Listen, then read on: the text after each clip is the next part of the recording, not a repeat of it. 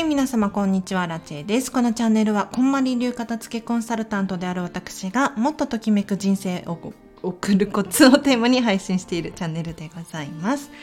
ということで、本日もお聴きいただきありがとうございます。早速、今日のテーマなんですが、今日はですね、悩みの手放し方2選ということで、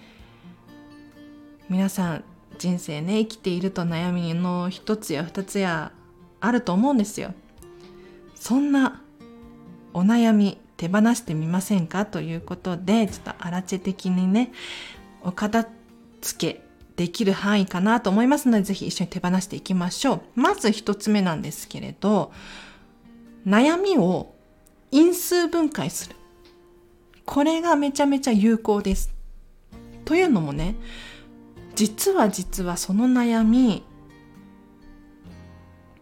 根源が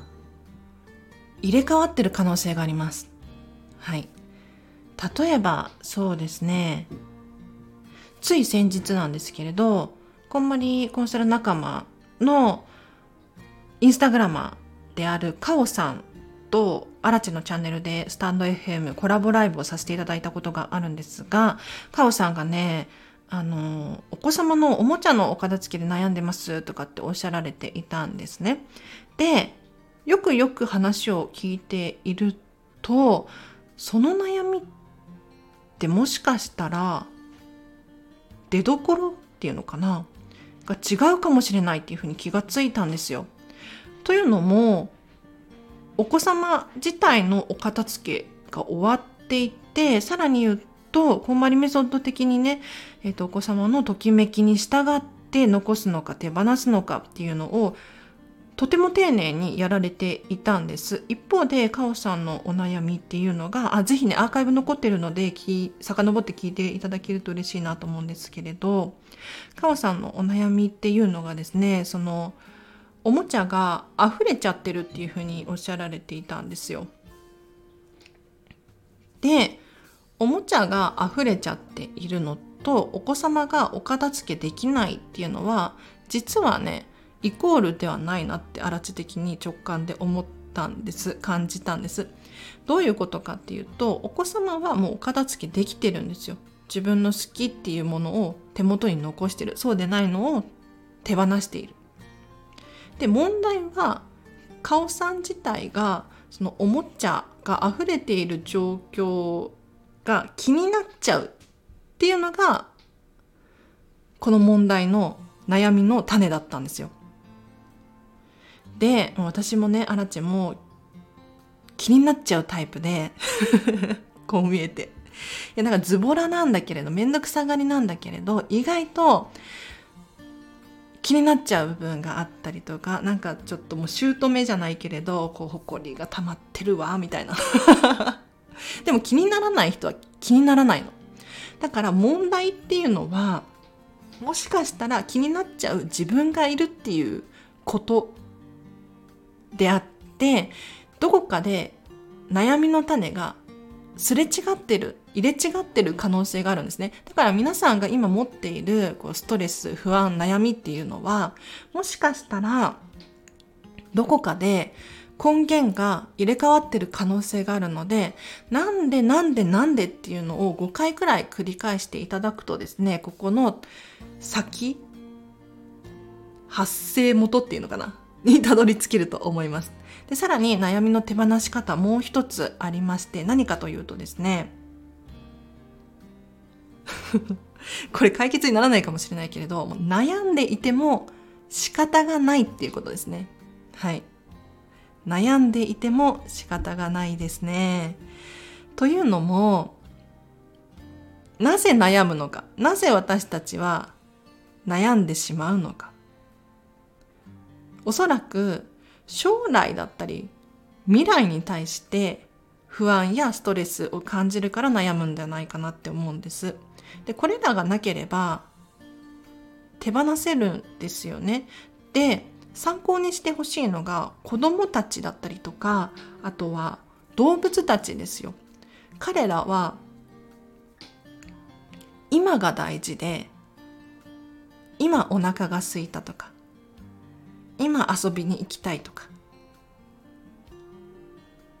今の悩みしかないんですよね。でも私たち大人は割と現代人はね今の悩みはそんなになくって将来の悩みとか過去にもう終わった悩みとか こういうのでいつまでも悩んでいられるんですよ。これね、本当に不思議で永遠に悩んでいられるんですね。ただ、これ悩んでいても先には進まないので、もうね、悩みが生まれた時点で手放す。で、どうやったらじゃあね、その悩みを手放すことができるのかっていうと、例えば未来への不安やストレスの場合は、前もってこう準備をしておくことによって少しはね、和らぐんじゃないかなって思います。だから突然当日を迎えるのではなくっていつまでもぐじぐじなら悩んでいるんじゃなくって 事前にああでもないこうでもないといろんな方向から研究に研究を重ねて準備をしておくそうすることによって例えば来月1ヶ月後にビジネスでね仕事で大切な予定が入ってるっていうのであればその予定に合わせてですねご自身がしっかり準備しておくことでおそらく気持ちが少しは和らぐんじゃないかなっていうふうに思います。でそもそも論そんなに悩むんだったら やらなきゃいいんですよ。やらなきゃいいとか言って 解決方法になってるかな？あんまりなってないよね。だから嫌なこととか辛いこととか自分が得意でないことないないないみたいな。あんまり言いたくなかったんだけれど。ないものって気が乗らないんですよね。だから自然と必然的にペースもゆっくりになるしそれに合わせてそれによって悩みもどんどん膨らんでいく可能性がありますなんでこんなにできないんだろうとでも元をたどればもしかしたら自分の得意な分野ではなかったりとか誰かに任せちゃった方が良かったりとかする可能性がありますのでもしね悩み何かしらあるのであれば 何かしらありますよね生きていればね。はい。あると思うんですけれど、ぜひ、ちょっと今日アラチェがお伝えした方法で手放していっていただければなと思います。では今日は以上です。お知らせがあります。7月7日、七夕ですね。夜19時から22時、7時から10時です。こんまり流片付けコンサルタントが運営している無料のコミュニティ、Facebook の人生がときめく片付けサロンっていうオンラインサロン内で、アラチェの片付け部屋が開催されます。これ参加無料ですので、ぜひふるってご参加ください。で、この片付け部屋って一体何かというと、ズームでね、オンラインを使ってお片付けしたい人がお片付けをするっていう、ただ単にもうシュールな場所となっております。えっと、ズームのリンクが、えっと、URL 貼っておきますので、ぜひこちらから無料ですのでご参加いただければなと思います。ただね、注意があるんですが、無料の Facebook オンラインサロンなんですけれど、承認制なんですよ。なので、まだ入会していないよっていう方いらっしゃいましたら、まずは申請していただいて、こちらのリンクから申請していただいて、承認を得てください。で、ほぼほぼ承認されると思いますので、ぜひご参加いただければなと思います。さらにお知らせがあります。7月の26、27、28あたりで札幌在住の方の対面片付けレッスンができます。もし、荒地さんからお片付けが習いたいっていう方いらっしゃいましたら、札幌に住んでる方でいらっしゃいましたら、お声がけいただければなと思います。というのも、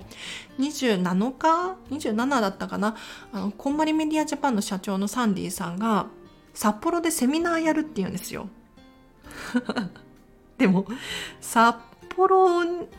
にセミナーだけのためにね、3時間とかのためだけに、数時間かけて、お金もかけて、まあ、宿泊費もかけるのかわからないけれど、